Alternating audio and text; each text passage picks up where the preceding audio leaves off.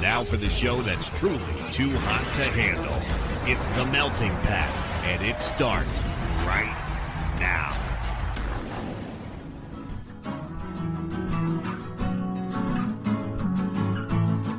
You're listening to The Melting Pat. Here's your host, Pat Johnson.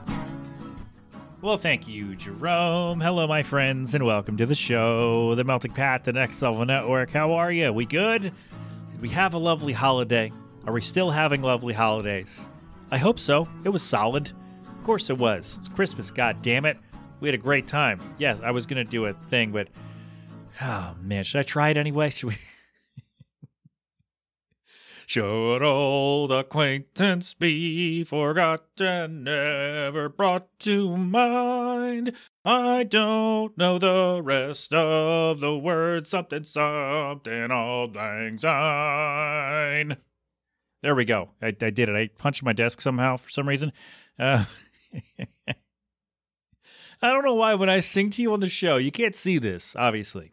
Not even patrons, because I don't do full video versions of the show anymore. But um, for whatever reason, when I sing to you, I kind of move my arms up and down like a like I'm marching.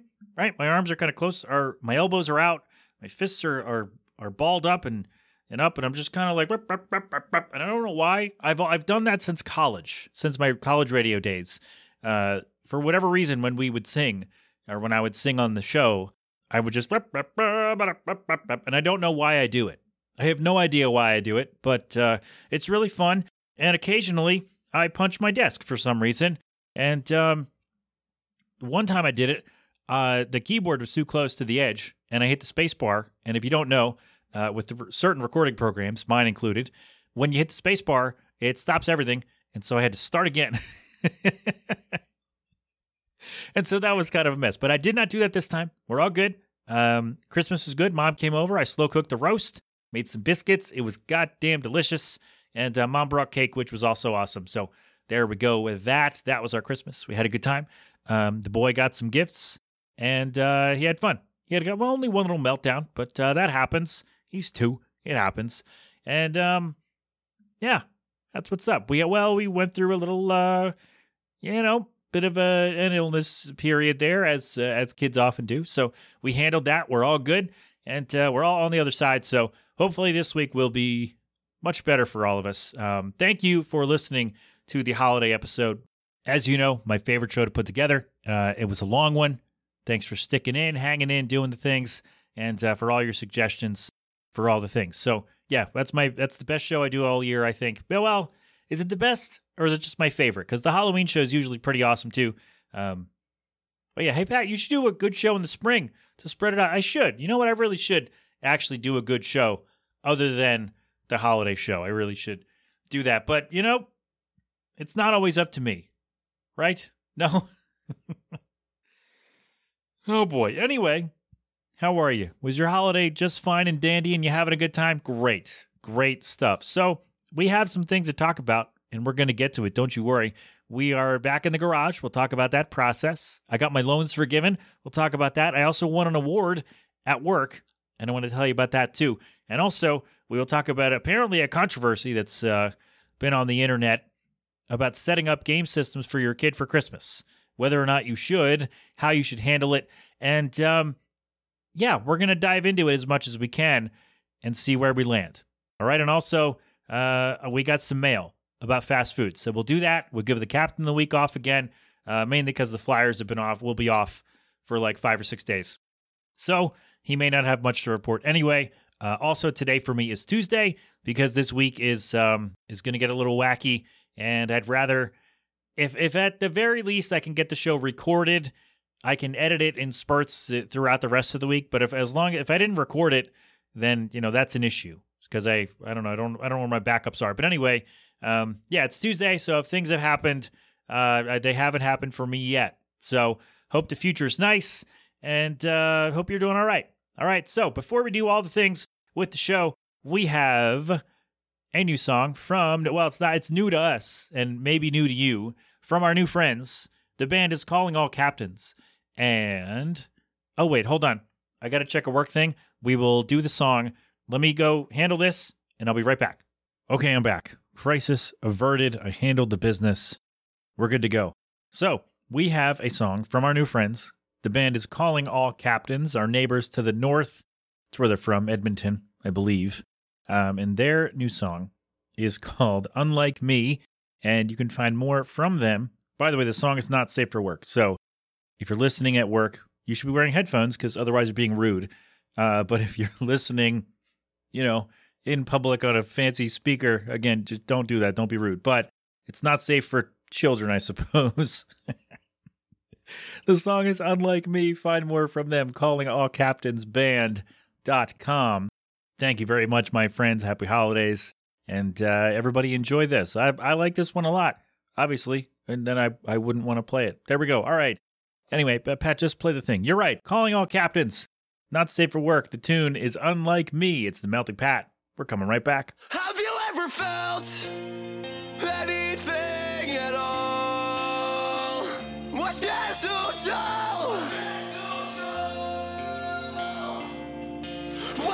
When we both thought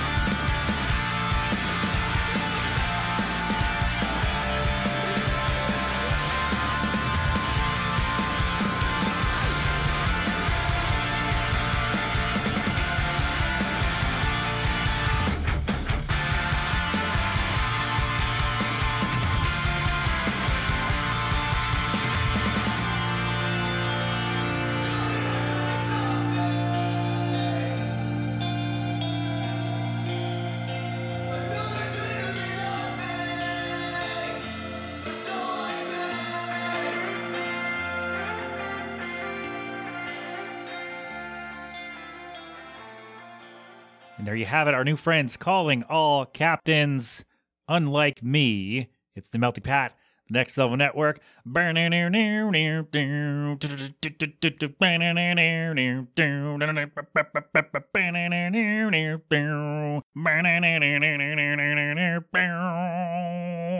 There you go. Do we like that? Is that is that fun? All right, calling all captains. Unlike me, appears via New Damage Records. Calling all captains band com for more from them.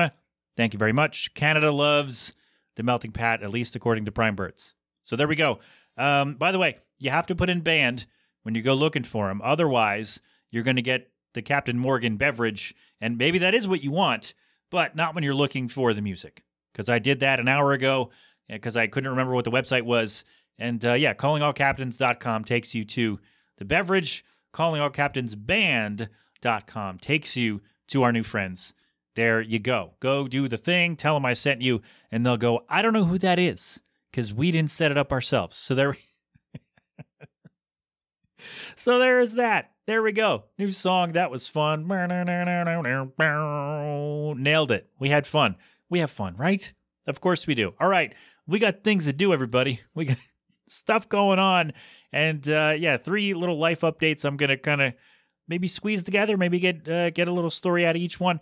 I don't know. But in any case, we will take a break and we will handle all. I know I should have done the thing, but we're to do it this way because that's just how it's to work out. So we got life updates, we got some fan mail, we got an internet argument that took threads by storm, and maybe some other stuff right after this.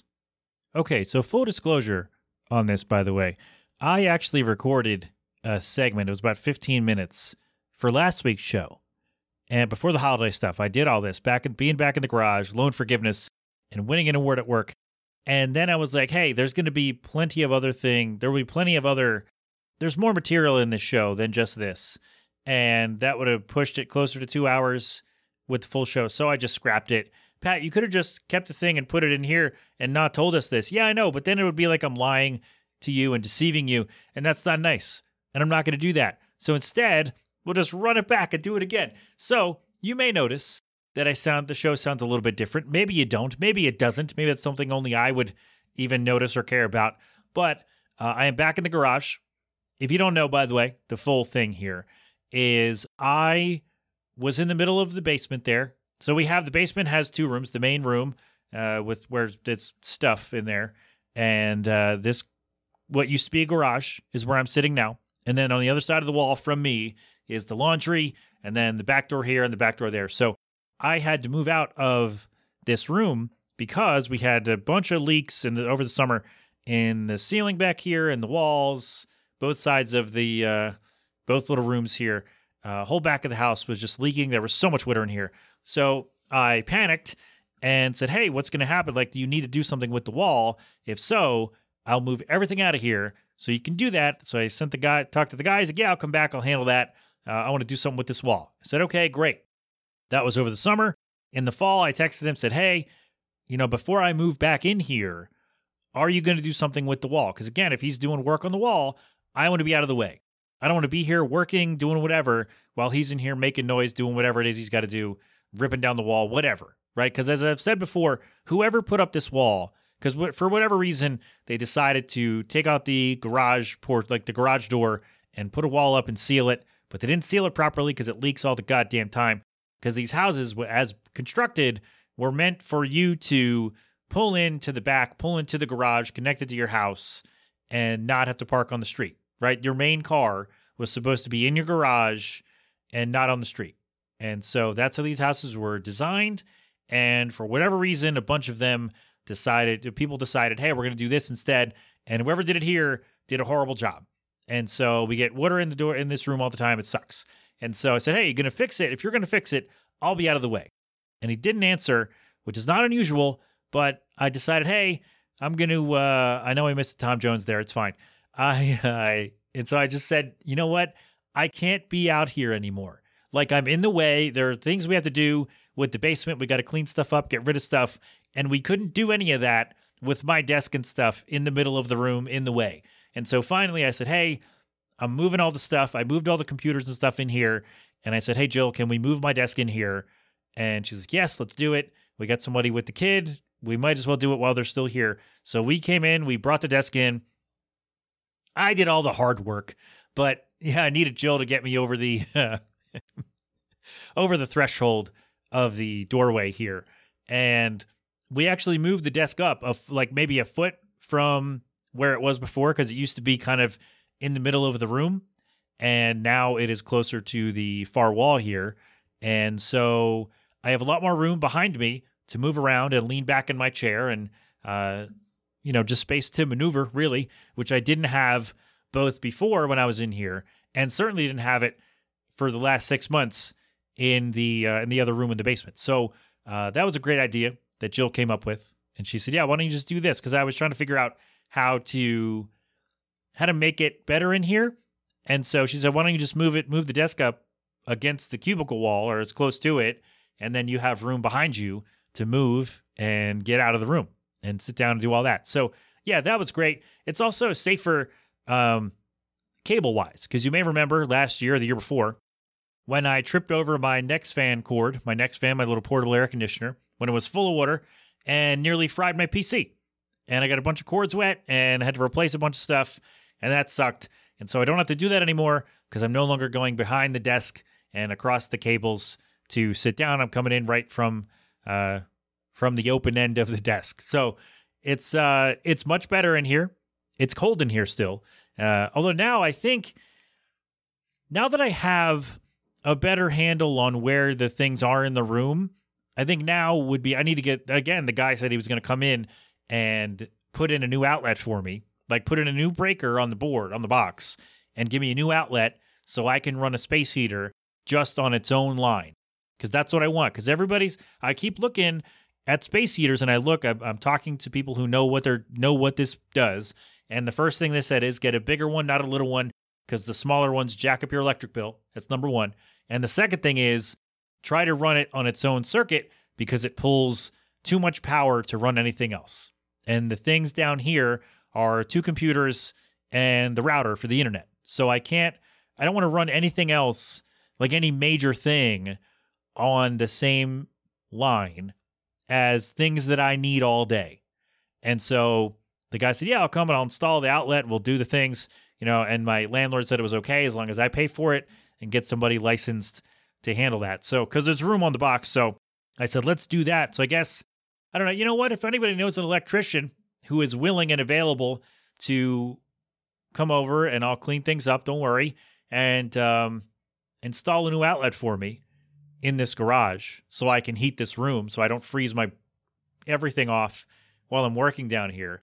I know I'm going back to the office once a month, but that's still four days a week down here working, plus doing the show and all these things. So, um, if anybody knows an electrician, reasonably priced, I'm not rich, uh, who can install an outlet and uh, a new breaker on the box, that would be great. All right, so that's me back in the garage. Anyway, um, now, like, yeah, now I'll have the space to actually put the heater where it's not like on the rug or next to the the cubicle wall with the fabric on it or something like that. So I'll, I'll do some more cleaning in here and uh, we'll try to get that done. But yeah, don't let me freeze here another goddamn winter. That'd be great if we could handle that business. Um, yeah, so we're back in the garage. That's one thing. That's a good thing for me. Uh, I love being in this space because it's it's my it's nice to be back in the dedicated space that I've had um, that I that I planned out to do the show and do the work and do all the things. So it's nice to finally be back in my comfortable place. Yeah, it's really great. Thank you to my smoking hot wife for uh, helping me out, helping me to do that, and devising the great plan of hey, why don't you just move the desk up, you dumbass? And so we did, and it was great. And it is great. So I'm, I'm getting used to again, kind of maneuvering around and doing a lot of stuff in the new chair. So uh, it's really great. And you know also, speaking of new chair, that I didn't have to edit out or, or deal with any kind of weird chair squeaking noises because the old chair made a lot of noise, as you know and it was like embedded in the tracks because I couldn't get it out because it would happen like while I'm talking and I couldn't. Sorry, that's the that's my armrest moving. You probably heard that, um, but that's an okay noise. That's ASMR. Um, but no, the little squeaks of the chair that would always appear on the tracks, and that it kind of bothered me. So we don't have to worry about that anymore. So we're great. It's awesome, and uh, yeah, we're back. We are back in in the pod garage.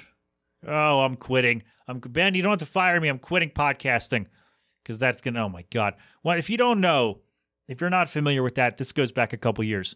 So Jill and I were doing the short-lived show show, which is on hiatus until somebody can watch the kid for like three hours, and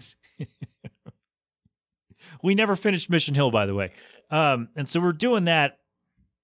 And for the for some of them, I guess in the spring we were doing it, and I had Jill down here with me recording the show, and she called this space the Pod Garage because it used to be a garage, and I do the podcast here. So she put them together, Pod Garage.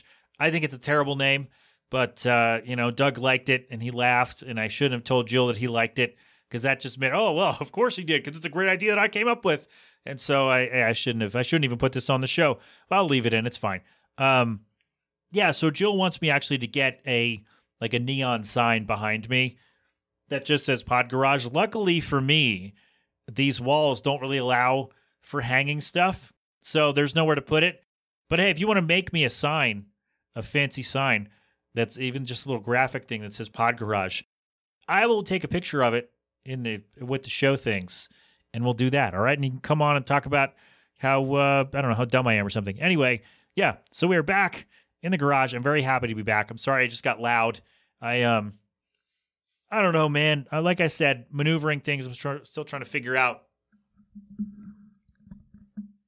exactly where things should be as I'm uh, I'm shifting here. So uh, yeah, that's what's up. So we're back. The show should sound a little bit better, not content wise, but uh, quality wise, should sound a little better. should sound good. Uh, I feel better about being back in here, and uh, I feel better about having actually room to move around and do things. So very excited. Thank you to everybody who made it happen. And uh, if you know an electrician who can help me, uh, well, not help me, who can do it for me, put in a new breaker and a new outlet so I can run a heater in here so I don't freeze again for another winter. That would be great. And if you know a contractor who can come look at this back wall, because I'm sure there's some stuff going on there that uh, shouldn't be there. So let me know. All right. That'd be great. We'll take a break. We're back in the garage. We'll take a break and we'll talk about me. Uh, let's do winning an award or loan forgiveness or both on the other side right after this. All right, round two. I, I was getting a little too real in that, and I, I just it's it's a lot. Maybe because I don't know all that information I was just talking about with uh, things of uh, loans and people being stupid and whatnot.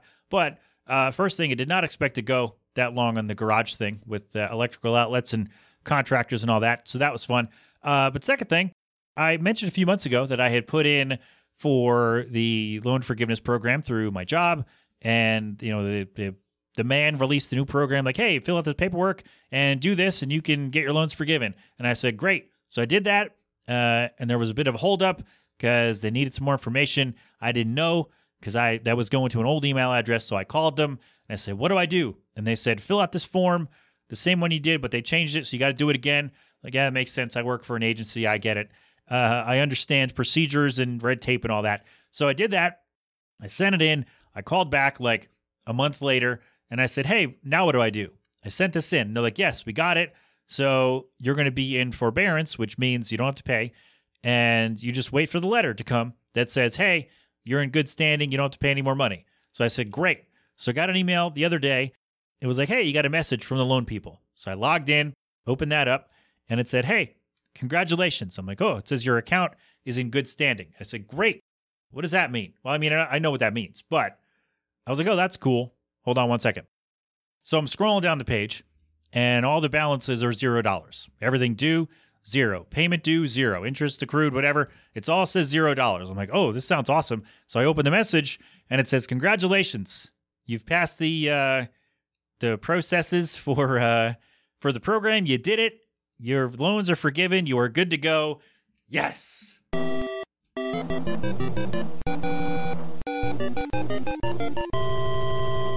We did it, everybody. We did it. And I am uh I'm very relieved that this happened. I am very fortunate. I understand. Uh, I am very lucky this happened. I don't believe in really luck, but uh I'm very fortunate that I was able to uh to make this happen. It took a very long time. Uh I had already paid back to the loan people more than what I borrowed. Uh, which is the case for a lot of people, which is why the argument just pay back your loans is and I think everyone, not everyone, but I think a lot of people who are making that argument know that and are being disingenuous. Um, yeah, I, I did the math, and I, I like I had borrowed thirteen thousand or fourteen thousand dollars, and I had already paid back about nineteen thousand dollars, and I still owed thirteen thousand dollars. And so, because what happens, most of it goes to the interest, to the lending people, to the banks, to the whoever's. So you're not actually paying the principal thing because you don't have money because you're 21 years old and you don't have a full time job. Like a lot of people when they graduated college, because they said you got to go to college, so take a loan to go to college, otherwise you'll be doing nothing, and or you'll be blah blah blah. And then we all get stuck here. And so I'm thankful for these programs and that I was fortunate enough to take advantage of one. But again, it still took 10 years. And so that sucked.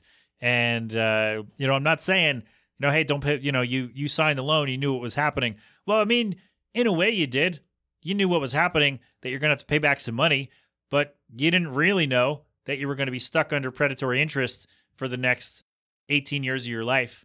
You didn't know that because you're a teenager and uh, everyone tells you, hey, go to college and do this and do that. Otherwise, you'll, you know, you, blah, blah, blah, right? So, yeah, I, I just, I hate the argument that is so just, why do I have to, blah, blah, blah? listen, if everyone can get out of this debt that they were in a way forced into, all the way, by the way, medical debts should all be erased. But anyway, uh, just a little aside.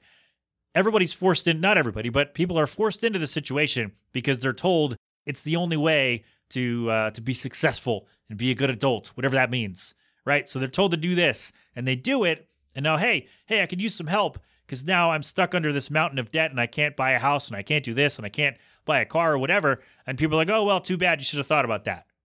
Like, well, I didn't have any options. You told me this was it, and so yeah, I just hate the. Uh, I know I'm supposed to be talking about me getting my loans forgiven, but I, I also want to speak out for everyone who who is not in my situation, who's not fortunate enough to be eligible for these types of programs, which you all should be. Like everyone should have an avenue to get these forgiven because it's a predatory system and it needs to be changed and or abolished.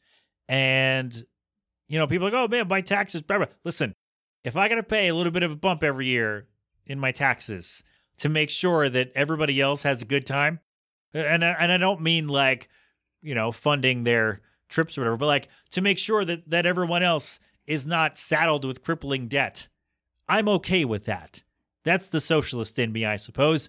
I'm all right with that. Like we need more programs like this because kids are forced into nonsensical uh, predatory systems and now are expected to crawl their way out and are offered no real help and then you know all right. Anyway the point is i'm very fortunate to uh, i almost got too re- see i already cut a segment of doing this because i got a little too real and i was going down that way again. So we're going to say instead i am very thankful that my loans are forgiven. It took a long time and a lot of luck and paperwork and you know bureaucratic stuff which i'm used to at this point because again 10 years at the job but it was wild because I, I it's something I just didn't that like I did all the stuff and someone over the phone told me it would happen, but until I actually saw the words like you passed the program like you've done all the things for the program, your account is in good standing and everything is zero dollars down the board. And I no longer have to worry about paying this money every month. And so now I can use that for my kid or like for the house or for whatever. And so now, like, I no longer have, because for what, because, you know, the pandemic stopped everything. And I'm like, oh, cool. I don't have to pay for my loans. Great. That's an extra whatever a month in my pocket, which is great because I'm having a kid and kids are expensive. This is awesome. But in the back of my head, I'm going, I'm going to have to go back to this and we're going to be screwed. And then I found this program like, hey, I can do this. I've hit the threshold now. I can do this. And I was able to work it out. And I'm very fortunate and I sincerely wish anyone else in this situation or worse can find an avenue to get this to be in the same spot that I am, where you no longer have to pay this uh, pay this loan that you very likely have already paid back, but because of interest, you now owe more than you borrowed because that's just how it works because it's gross and banks and all that. So I hope you find a way out because you deserve it. Everyone deserves that. And uh, people complaining about, oh, what about, bah, bah, bah. listen, if people have more money to spend on things that they want instead of paying a bank, the economy gets better. That's how it works. I took one economics class, one economics class 20 years ago or whatever. And uh, not that long ago. I'm not that old. Um, 10, 15 years ago. And uh, that's a thing that stuck with me. if you have more disposable income, you could spend it on local economies and keep businesses open and, and keep revenues flowing and keep things happening. And that money's not going to crappy banks. And it's better for everybody. So I don't know. Like again, that's the socialist in me. So there we go. That's uh that's my thing. That's my little soapbox moment for today is that everyone should be able to get their loans forgiven like I did. It's very exciting. Um I'm grateful that I have this now. Like now, I mean, not that I'm uh, out of debt completely because I'm bad with money, but I no longer have to worry about this particular piece of debt. And soon enough, the other things, like in the next couple years, the other things that I have hanging over me will be erased as well. And that that's going to be uh, thanks to my wife's uterus. But I. Uh,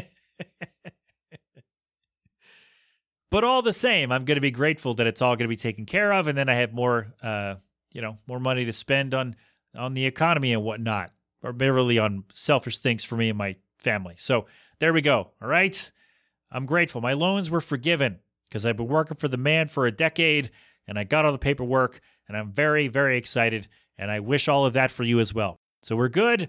We're good with that piece of the show, and that piece of debt is gone, and I'm very relieved and excited. And I'm going to talk about another thing that I am I was pleasantly surprised by that happened on the same day when I found out my loans got forgiven. So we will talk about that right after this. All right, there we go. Took us two tries, but I think we made it. I don't know, we might cut some more of that, but uh, I got a little bit too real on that one, man, because it's a complicated issue because a lot of people get mad because they're very stupid. But anyway, let's uh, we're gonna get off. We're good. We're gonna get off that. We're okay. We're okay. So the same day that I saw my loan forgiveness uh, approval notice thing, I uh, I log into work, and like an hour later, I, like within like an hour of finding out my loans were forgiven, I hear the email ding, and I'm working on something else at the time, so I'm not looking at it right away. And so I'm working on a case, and I get the email ding. I'm like, okay, I'll check that in a second.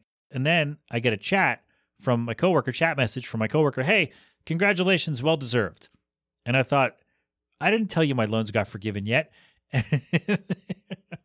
How the hell do you know? And then I look at my email, and so my agency, uh, one one of the secretaries or who one of the higher ups, whoever, one of the bigwigs, they do awards for excellence every year. And in like September, October, they send out an email like, "Hey, we're doing this again. Nominate your coworkers who you think were excellent or whatever, and uh, and we'll review it and we'll give out the awards." Okay, great. And I never think about it. I always think like, "Oh, maybe I'll nominate someone as like, "Ha, look at you, man, you're great," and see what happens. But I never did, and so I just kind of ignore it and go on my day. And then I look, and my name's on the list. Individual awards for excellence for 2023. Me, this guy who records his show during the day and does other things during the day on little breaks at work, has somehow won an award for being excellent at his job. Yes, yes, I did.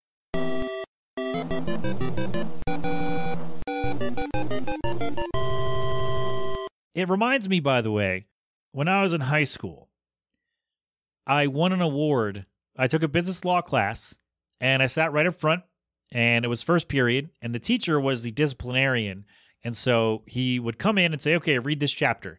And often it would be the same chapter, uh, coincidentally, maybe, or ironically, the chapter on ethics was the one he assigned often. And he said, all right, read this chapter, I'll be right back. And so he would have to go and deal with discipline guy things, and he would come back and teach for like 15 minutes, and then it'd be over. The class would be over. And somehow I, I slept a lot of that class. And well, not somehow, it was early, but I slept a lot through that class. Somehow got a 95. And then at the end of the year, they're like, hey, we're giving out awards for these uh, classes or whatever. And I won an award for business law. So somehow I won an award again for doing nothing. Not nothing, I do my work. But I like if they knew all the things that I do instead of well on top of or instead of getting work done right away, they probably wouldn't give it to me. They probably wouldn't have given me the award.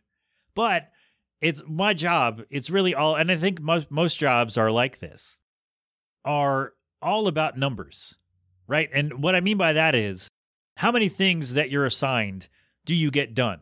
And how many times does someone have to say to you, "Hey, you got to get this done by this time." And I frequently do not end up on those lists because my training supervisor, who's since retired, uh, she taught me this thing way back early on in my career. She said, Don't, whatever you do, stay off the list. And I didn't know what that meant until a couple days later, I get an email that has everybody, like all the workers who were on the list, and all the supervisors, and all the managers, and the district man boss, they're all copied on this email. And it says, Hey, these things of yours are going to be due soon. get them done now. And I'm like, oh, that's what you meant because everybody of importance is copied on that. And you don't want to be that because you don't want to be, you want to be under the radar. Like, you want people to know who you are so they could like say hi to you or whatever, or like, you know, recommend th- you for things or something like that, like this, like an award. So you want people to know who you are, but you also don't want to be known for the wrong reasons, right? You don't want to be like, oh, you're always on the list of things that are overdue or almost overdue. And so, oh, we got to watch out for that guy. And so she learned, or she taught me, and I learned to stay off that list and make sure that all the things that I had to do were done within 10 days of being due, because then I wasn't going to be on the list. And so I've stuck to that for 10 years. And my role is, and my roles have changed. So I don't have exactly have the same kind of assignments, but uh, that same mentality is what keeps me in the spot that I'm in where I don't get bothered that much because it was all that that little line that didn't make sense to me when she said it but then I once I once it clicked I'm like oh yes this is what you mean I have to stay on top of my things so that I don't end up like hey this guy's not doing his stuff and it's been that kind of mentality that keeps me like oh as long as I get my like I have a list of things that I have to get done like today's a deadline day most days are at my job or in my unit, I should say. And so as long as I get all of like I have, you know, a dozen things that I have to look at. So as long as I do that and I had all that done by 10:30. So as long as I do that and just review everything else throughout the day, I'm fine. I can the rest of the day now that I'm at home, like if I'm at the office and then I'm just bored, right? But now that I'm at home, essentially once I get done my list of things, the rest of the day is mine. And so it's that mentality that has risen me to new heights as an award winning worker. And I, I just, I can't believe if you just think about, like, well, I think about all the things that I do to distract myself from actually getting work done, but still get more work done than a lot of other people, apparently, because I've been nominated for an award for being excellent at my job. And I'm sitting here right now during the workday. I have, it's break time technically, but during the workday, recording the show with you. And I'm going to edit the show in between doing things the rest of the week. But somehow, I can still get more done, get enough done, I should say, to be considered for and to then win an award for excellence. And really, I just want to say, I want to thank God, the Lord God, who helps uh, in all things. And I just pointed everywhere. It's a Daniel Tosh bit. Just point to Jesus. He's everywhere. You know, they point up to the sky, but he pointed everywhere. There you go. Can we still quote uh, Daniel Tosh bits? Is that okay still? I don't know. Kenny, don't tell me. Don't tell Kenny. I know you're gonna listen. Don't tell me. I don't. I don't want to know. Just let me have my dumb little joke. I don't want to know. If you did anything terrible, I don't want to know. Uh, so yeah, uh, I've been trading for this since I was 17 years old, winning awards for doing nothing. They, I think they call it uh, Luigi wins by doing nothing, a Mario Party meme where um, everybody's jumping on the platforms and they all jump into each other, and Luigi, whoever's playing as Luigi, just stood there and everybody fell off, and Luigi won because Luigi just stood there and didn't fall off the platform. That's what this feels like to me. Pat won by doing nothing, or by doing just enough and then doing nothing that no one bothers me and then has to call into question hey, what are you doing instead?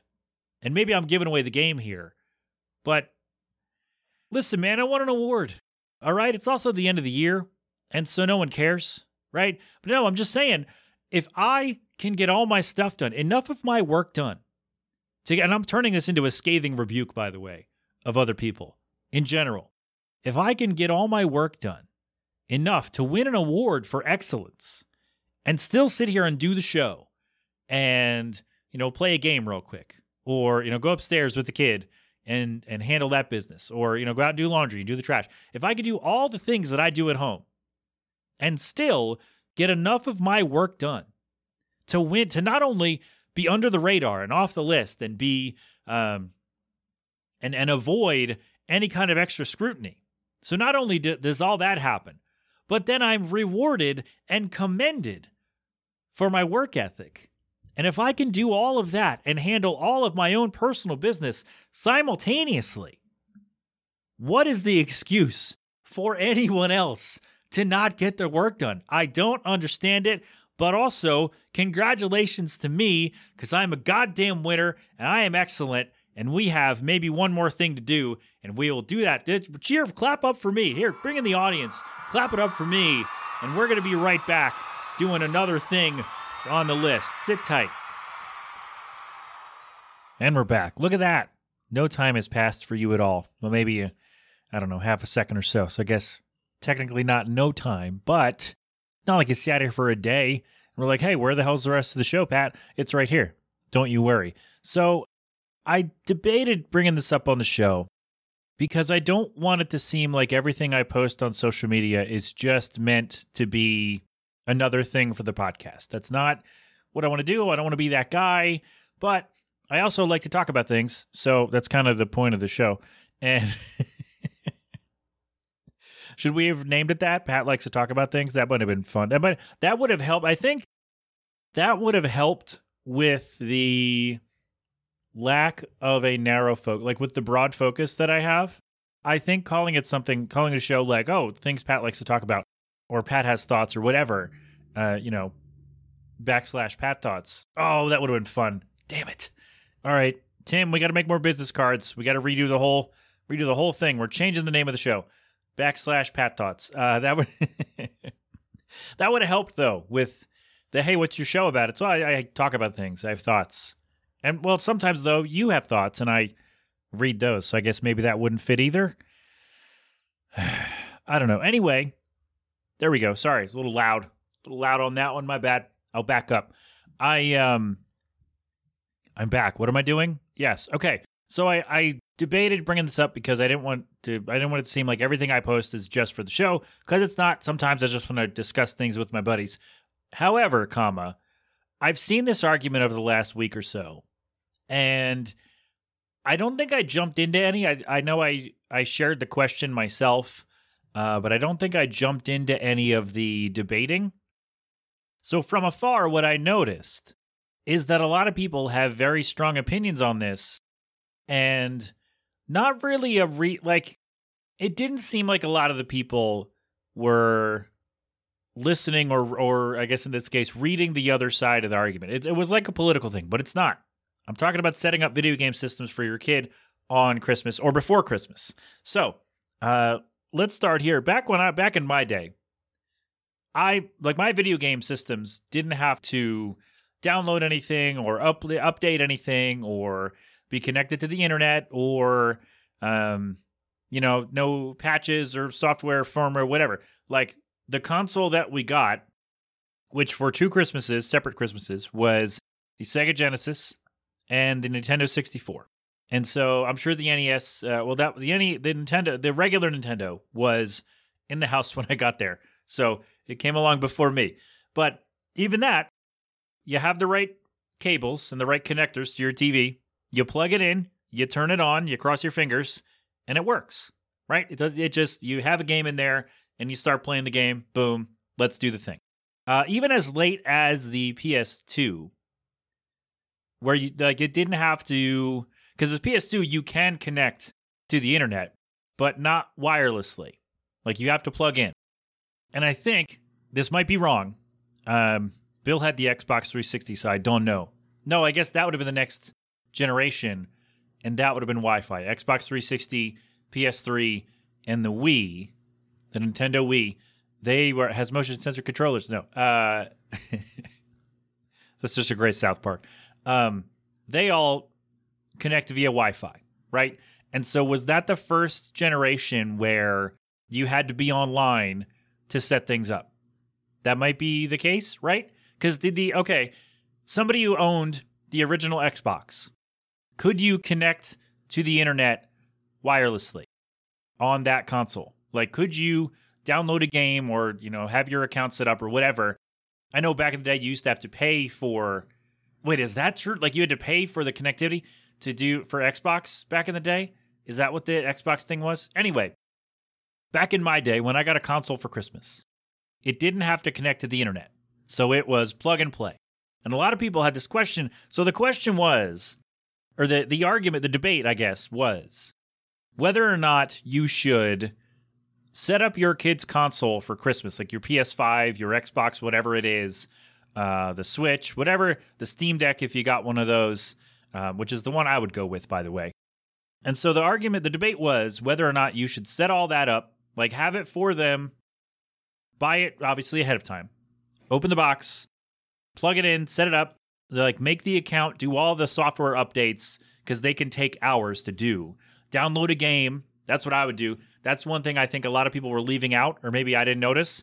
Um, no, actually, people did mention, yeah, definitely download a game, have a game, have a game. not the game, have a game loaded and ready to go because game downloads can take a long time too, unless you're playing, you know, retro 8-bit stuff or 16-bit stuff like I do. But game downloads can take a while. And so what you don't want is to have a kid like, "Oh man, I got a I got a PS5." And then, "Oh, you can't play it for like 5 hours." Because it has to download all the stuff, and maybe that's a, that's a, too high of a number. Um, but I do know that setting things up takes a long time creating the account, setting up the system for the first time, it takes a while. And what you wouldn't want, I would think, is to have the kid have to wait for and like yes, you can play with other things, but the kid's going to be like if the okay, it depends how old the kid is. But if the kid is 8, then you want to definitely have it set up beforehand. If the kid is 14, then maybe, you know, they would probably understand, hey, we got to wait for this. It's got to update. Let's play with other stuff and have breakfast and, and do whatever. And then maybe we can play together, you know, a little later. And like a 14 year old might understand that, right? An eight year old who's getting the Switch or whatever will not. And so the argument was should you set it up for the kid or let them open the box, you know, first time for themselves and set up the whole thing by themselves? Now, I will concede that knowing how to set up your own console is important to know. You should know how to do that right? At some point, if you're going to keep playing video games, maybe you won't play games when you're older, but you know, I mean, I'm 35 and I still play video games, but not everyone does, and that's fine, right? That's okay. But at some point, you should know what goes into setting up your own console and how to do it. However, the time for them to do to learn that is not when they're 7 or 8. Right? Like the time to make them sit there and wait 5 hours for an update and a game download and a whatever and you know hoping the servers work because everybody's doing the same thing on christmas day. Like the time for them oh we got to teach them patience. Christmas is not the time to do that. And i like again i agree with the idea that yes they have to learn patience. Sure. Christmas is not the day yes they should learn how to set up their own video game console and know everything that goes into doing that so they know how to do it themselves yes correct however christmas is not the day and I just feel like everyone arguing that, you know, oh, you should do this. You should let them do it themselves. Oh, oh builds character. We had to wait for. Everyone saying that was just repeating the same things and not reading what anyone else was saying. And I get it. I understand the the other side where it's like, oh, I would want, I like, I wouldn't want my thing to have been opened already. You know, no matter how nicely you put it back in the box. And I get that part too. However, if a lot of this is the however video game segment by the way i'm going to pick a different word i think so so i get that part where like yes i would like to open it newly freshly from the box and that's great that's fine but i think a lot of these people who are likely my age and a couple years older who grew up with sega nes super nintendo n64 um, GameCube, maybe. I didn't own one so I don't think I can't speak for sure, but all these systems were like, "Oh, we just we just did this." Yes, you did. Because your system could plug right into the TV or whatever you plug into and play right away. That has not been the case since 2006 or whenever the PS3 came out. Whenever that generation of consoles came out when, you know, online connectivity was is a a necessity, right? And you don't know like everybody's internet isn't the same, right? Because, well, that's a different discussion. So just saying like, hey, you should do this, just do it this way like I do and, you know, have them wait or whatever. That's great. Your internet can make it take 2 hours. My internet, not mine, but like someone else's could make it take 7. And are you going to deal with your 8 you you really want to deal with your 8-year-old getting antsy and cranky and angry because they you bought them a game system and now you're dangling it in front of them. Oh, you can't play it yet. I got this for you, but you can't play it yet. And then by the time it's ready, oh no, we got to go to uh to who to Aunt June's house or whoever, right? We got to go somewhere and we got to go have dinner. So no, you still can't play with your present that I got you, even though you've been up for six hours and you have not gotten to play with it yet. And like that's just mean, right? Like that's just a mean thing to do to an eight year old or a nine year old or forget it, any age old kid. If you buy them a thing like that, it is very mean to say, oh, I got you this, but you can't use it for several hours because nothing was set up. And it's just, I think it's a very basic courtesy, and not only to the kid, but like to everybody, whoever's at the house for Christmas. Because then you're saving everybody a lot of grief, right? Because you took an hour or or so the night before, or you know, it would take a while, but you know, when they go to bed, you turn it on, download all the stuff, and takes a couple hours, right? So, well, you think the servers would be faster on Christmas Eve, unless you get a lot of people who open presents on Christmas Eve. Yeah, but it's the number is probably much lower. So, I see the argument for wanting to let the kid open it themselves, fresh from the box. I get it. I understand the argument that they should learn how to set up their own console. That's something they should know how to do if they want to keep doing video game stuff. I get it. I understand all of that. But Christmas is not the day to teach that lesson. And whatever whatever your feelings are about the the whatevers of Christmas, right? Can we all at least understand that it is not the day to say, "Hey, you have to be patient." Right? When you open a thing, you should be able to play with that thing. Unless it's an outdoor thing and it's raining or snowing. Then in which case obviously that's dependent on the weather. But the other the console thing is dependent on you, the parent. And the fact that that a lot of people were arguing, "Hey, well I didn't have that when I was a kid," or like I did the thing. It's like with the loans, like, "Oh, I did this and and I, it worked for me, and it's all it's all fine." The idea is to make it better for your kid, right? Like they shouldn't have to wait for five. You shouldn't have had to wait for five hours to do the thing. You shouldn't have had to pay back all that money after you paid back what you borrowed, and you're just paying back interest for eight years. You shouldn't have had to do that, and no one else should have to either. And no one else should have to wait six hours because you didn't want to open the box. And again, I get the unboxing, the fresh unboxing, but just wrap it back up. Be be nice about it. Don't rip anything. Wrap it back up and let them open the box. Like they probably would. They're probably going to be so excited. I would be. So if I got a, um, I remember we were excited, right? We opened the box, but again, our systems were were plug and play, so this was not an issue for me when I got a console for Christmas. But I don't think I would notice. I'd be like, oh, oh my god, that's all. This is awesome. I love this. Thank you. And I would not even really notice. Like, oh hey, oh this looks like it was opened already, right? Like, it, like who cares? It doesn't matter. Maybe I guess I don't know. Maybe your kid would care. In which case, you kind of have to know your kid. So I'm not trying to offer uh, a blanket resolution of this because there isn't one. I'm just saying that if I'm doing this, like if I'm getting my, if I'm lucky enough to get my kid a console, if he's, uh, I was going to say, oh, if he's nice enough. No, if I'm going to get my kid a console for Christmas, because now they're all internet dependent, which is, I mean, again, that's a separate discussion, whether that's good or bad. Um, I, if I'm doing that, I'm going to take the time the night before or a couple days before and run it through, set everything up, and have it ready to go. I I will stop short of having it plugged in and like on and ready Christmas morning because then they don't play with anything else and whatever else we're doing that day. I mean, it's Christmas, so like maybe it's not a good idea to plan things with an eight year old, but but like I will stop short of having it ready in front of the TV because that robs the whole experience of opening the gift, right? Although seeing it ready to go, oh my God, I got an Xbox or a PS5 or whatever, PS48 or whatever it is. Oh my God, it's great. Let's go do the thing.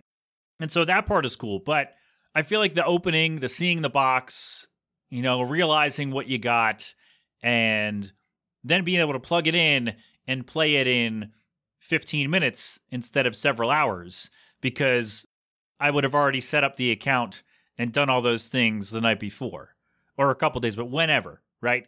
So I would have done that already and made sure it all works. First of all, that's the other thing. If something doesn't work, you ruin Christmas. Although there may be no helping that, I guess. If it if it's a real issue, it, it might not be helped. But I just I I spent a lot a couple days on threads reading the arguments, and it just seemed like no one who was argue who was really in the thick of it was paying attention to what anyone else was saying. They were just saying, "Oh, well, this is how it worked when I was a kid. That's great.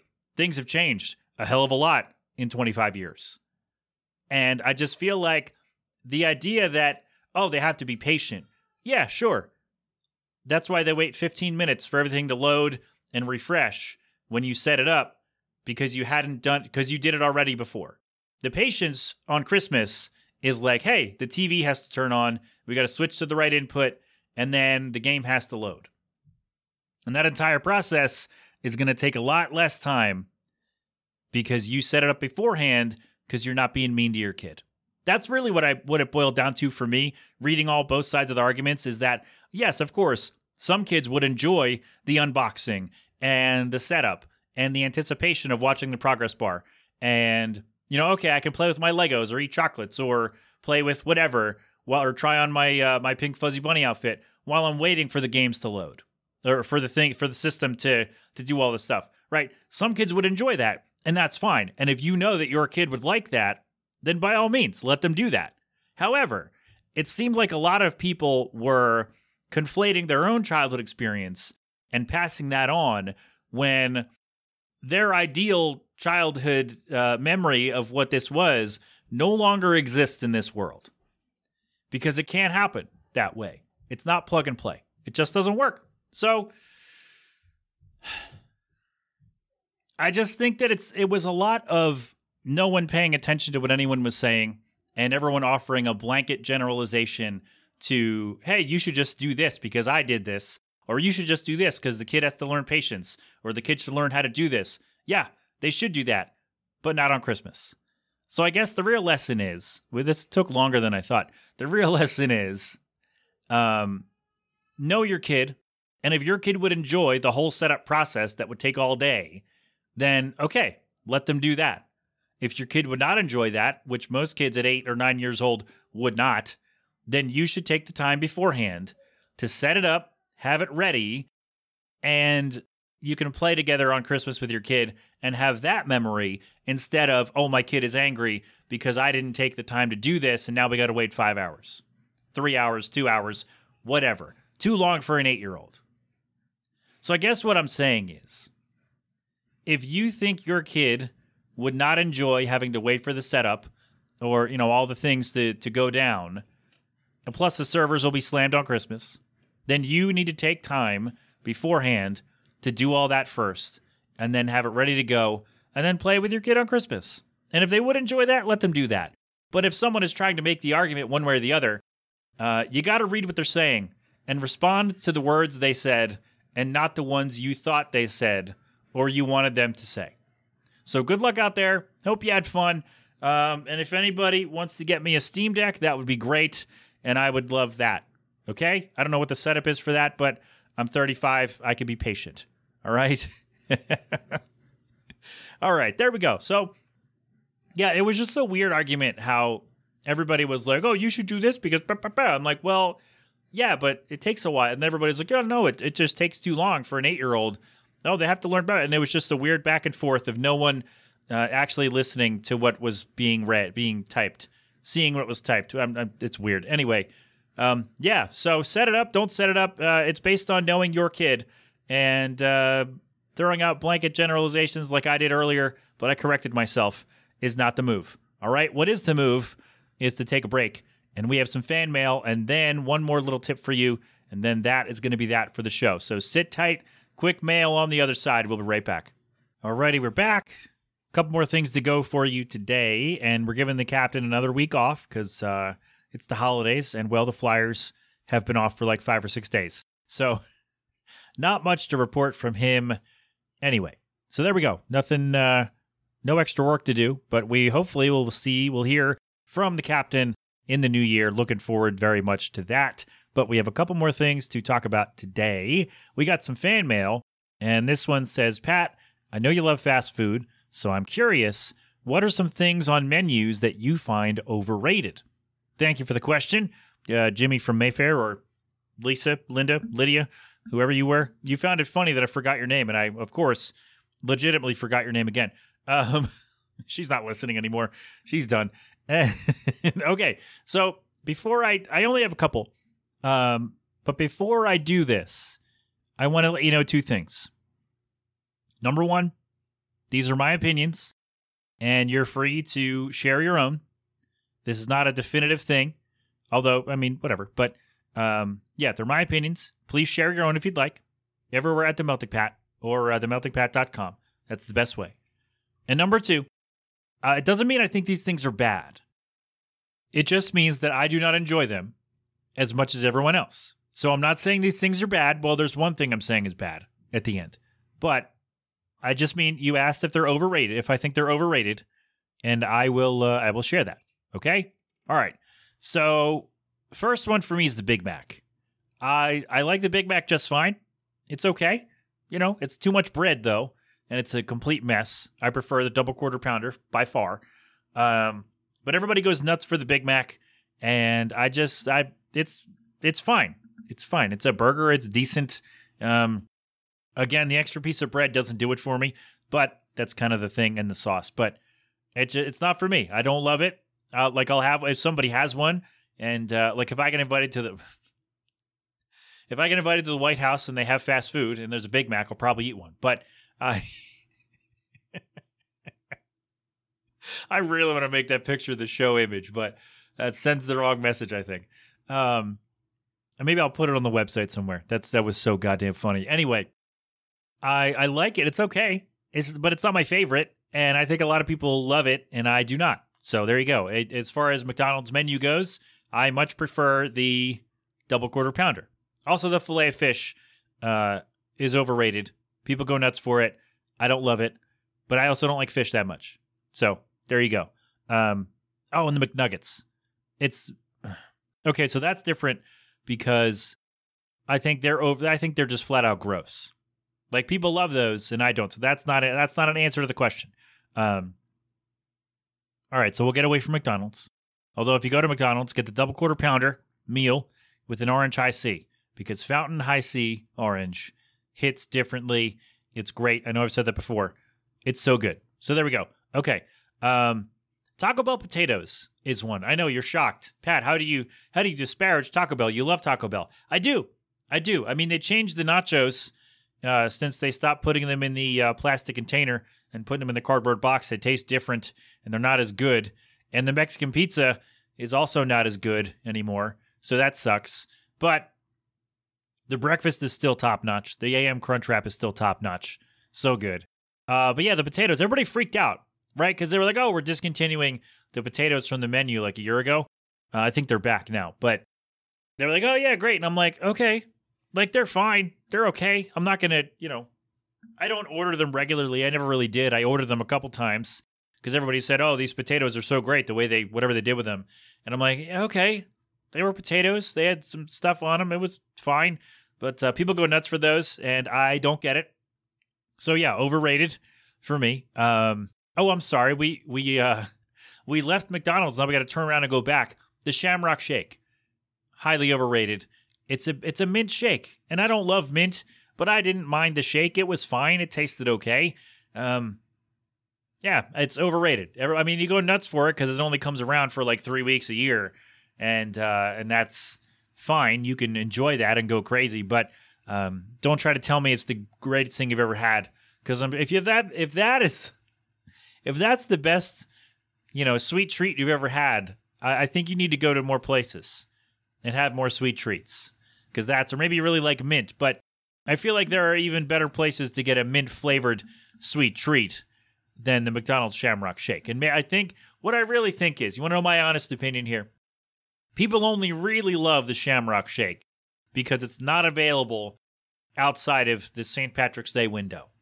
Right? I think if it was around all year, it wouldn't sell very well. Because everybody's like, oh, yeah, all right, I can go get this anytime. Whereas in you know the beginning of March, like, oh my God, Shamrock Shake is back. We've got to go get it. And I mean, it's just okay. It's okay. I think the the limited availability ties into that. Um, but overrated. All right, I think we're done. We can pull out of McDonald's now.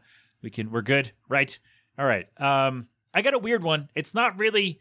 Well, uh, this is from the seeing the Burger King patty melt commercials, and those patty melts look absolutely disgusting. Uh, they just look so gross. But I think a more general comment I want to make here is that uh, anywhere you can get a patty melt that's not a diner, the patty melt is going to be not great.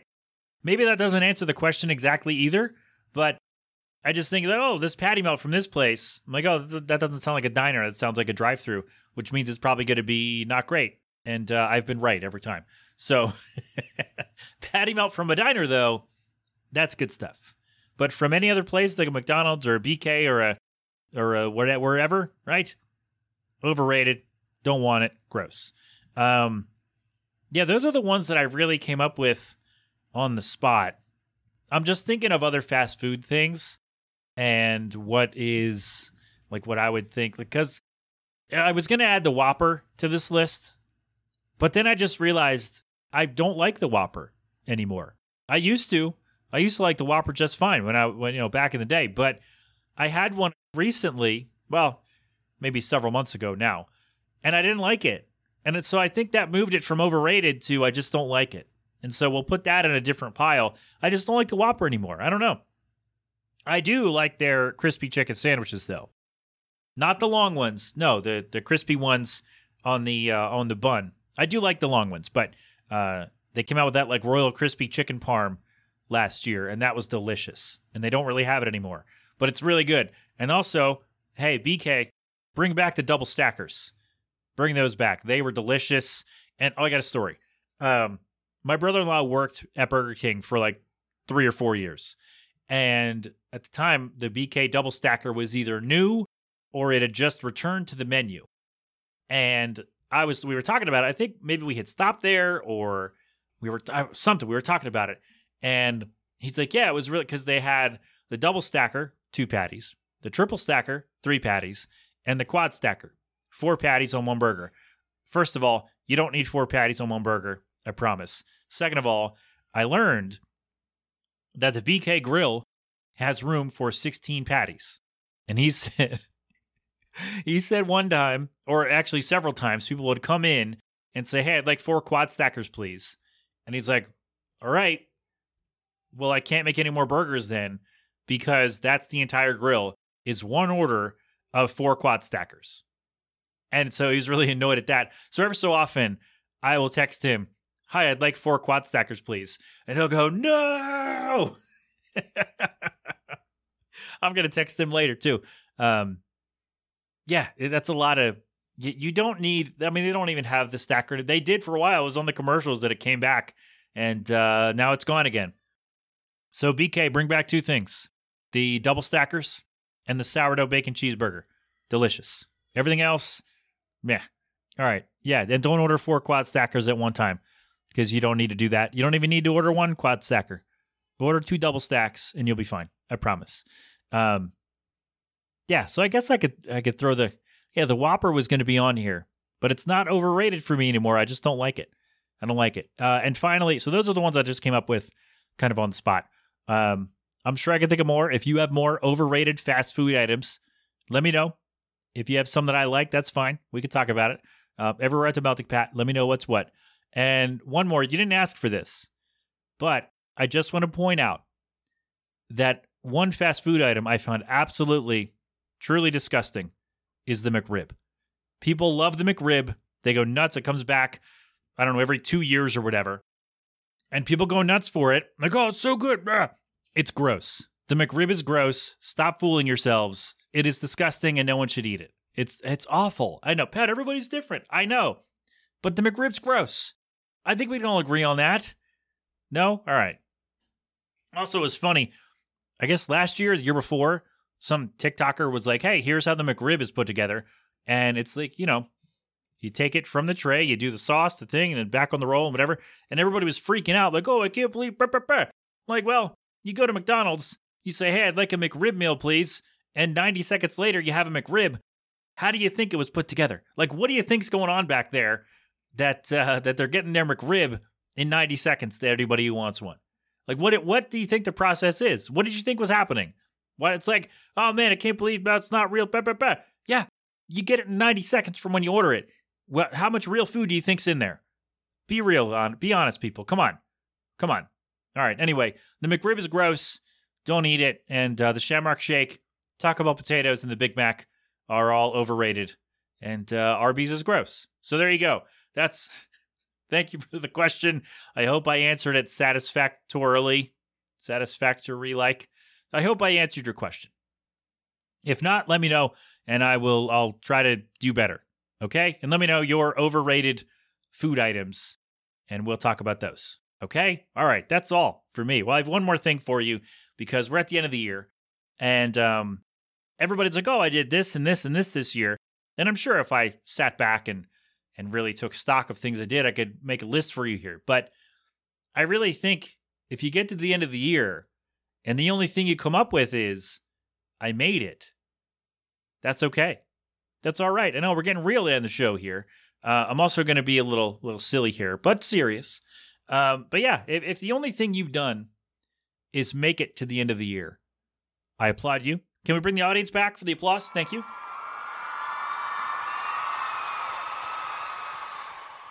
They applaud you too, my studio audience. Um, they're proud of you.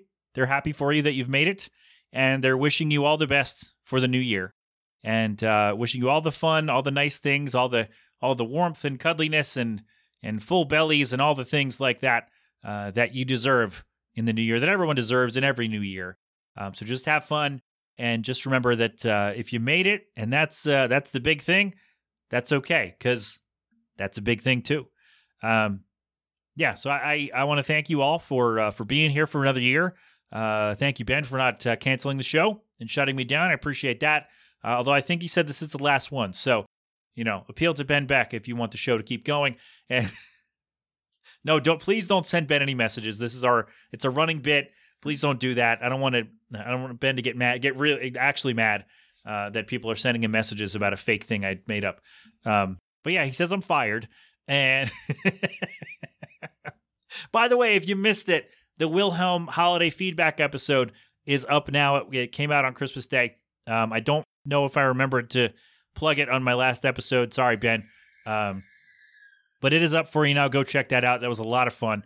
And uh, also, if you're going out New Year's Eve, uh, maybe don't do that instead because New Year's Eve is one of those amateur nights where everybody uh, who doesn't go out goes out and doesn't know how to handle themselves because they don't go out and they don't know what they're doing and they make everything a mess and everybody gets dumb and they're all drunk and that's worse right? Or maybe they're not maybe they're just stupid and that's worse. So whatever you're doing i mean I, maybe i shouldn't tell you to not go out. I should tell you to be careful and just remember that new year's eve is one of the biggest amateur nights of the year because it's people who don't party all the time going out to party and making it rough for the rest of us for the rest of you. I don't go out.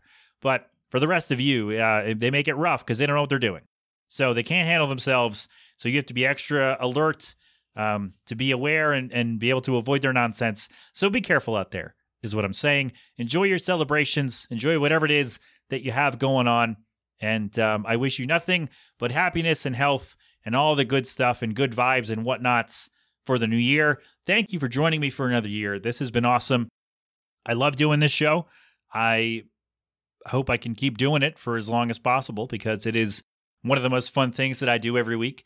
You know, no matter how how uh, tight it gets with the schedule and trying to figure things out, I think um, we've figured out a nice little system here. So, uh, I, as far as what's coming next, I don't know. More music, I hope. Maybe more guests. More thing, more yelling about things that are dumb and inconsequential, probably. And then we'll see where we go from there. All right. Oh man, this was fun. Thank you very much for uh, for being here. My thanks to Calling All Captains for the song "Unlike Me" again that appears courtesy New Damage Records. Calling All Captains Band.com for more from them. And um, that's all, right? I think so. I hope so. Let me know, by the way, if you want to weigh in on the setting up the game system for your kid. If there is a part of the argument that I missed, let me know. and we can uh, we can revisit and have a discussion about that. And uh, I hope that you also win a work award for all the nothing that all the not work that you do. That's all. Thank you very much. Happy New Year. Enjoy whatever you're doing, or if you're doing nothing, hell yeah, man. Enjoy that too. Man, whoa, man. Ladies and gentlemen, enjoy your time. Have a fun celebration or not bration, and uh, just be safe, okay? Come back next time and we'll do some more stuff. Sound good? Great. This has been an 8 Boiling production. G Love and Special Sauce, right? We're going to do that. Did we do too much? I don't know what they'll do. Check them out anyway. You know what? No, we'll do mine. And then um, we'll get back to G Love next week. All right. But check out G Love anyway at Philadelphonic.com. And uh, there we go. I'm everywhere at themeltingpat.com, Twitter, Facebook, Instagram, threads, all the places. I don't know where else. I'm somewhere on there. Themeltingpat.com is the best way. So there we go. There's also a network tab so you know what's going on with all the shows around here, okay? All right, we're good. I got to go do some things. Thank you so much for being here. Happy New Year. Be safe. Don't be a moron. And I'll talk to you soon. All right? I love you very much. Thank you. You've been inside the Melting Pat on the Next Level Network. Go crap open a cold one.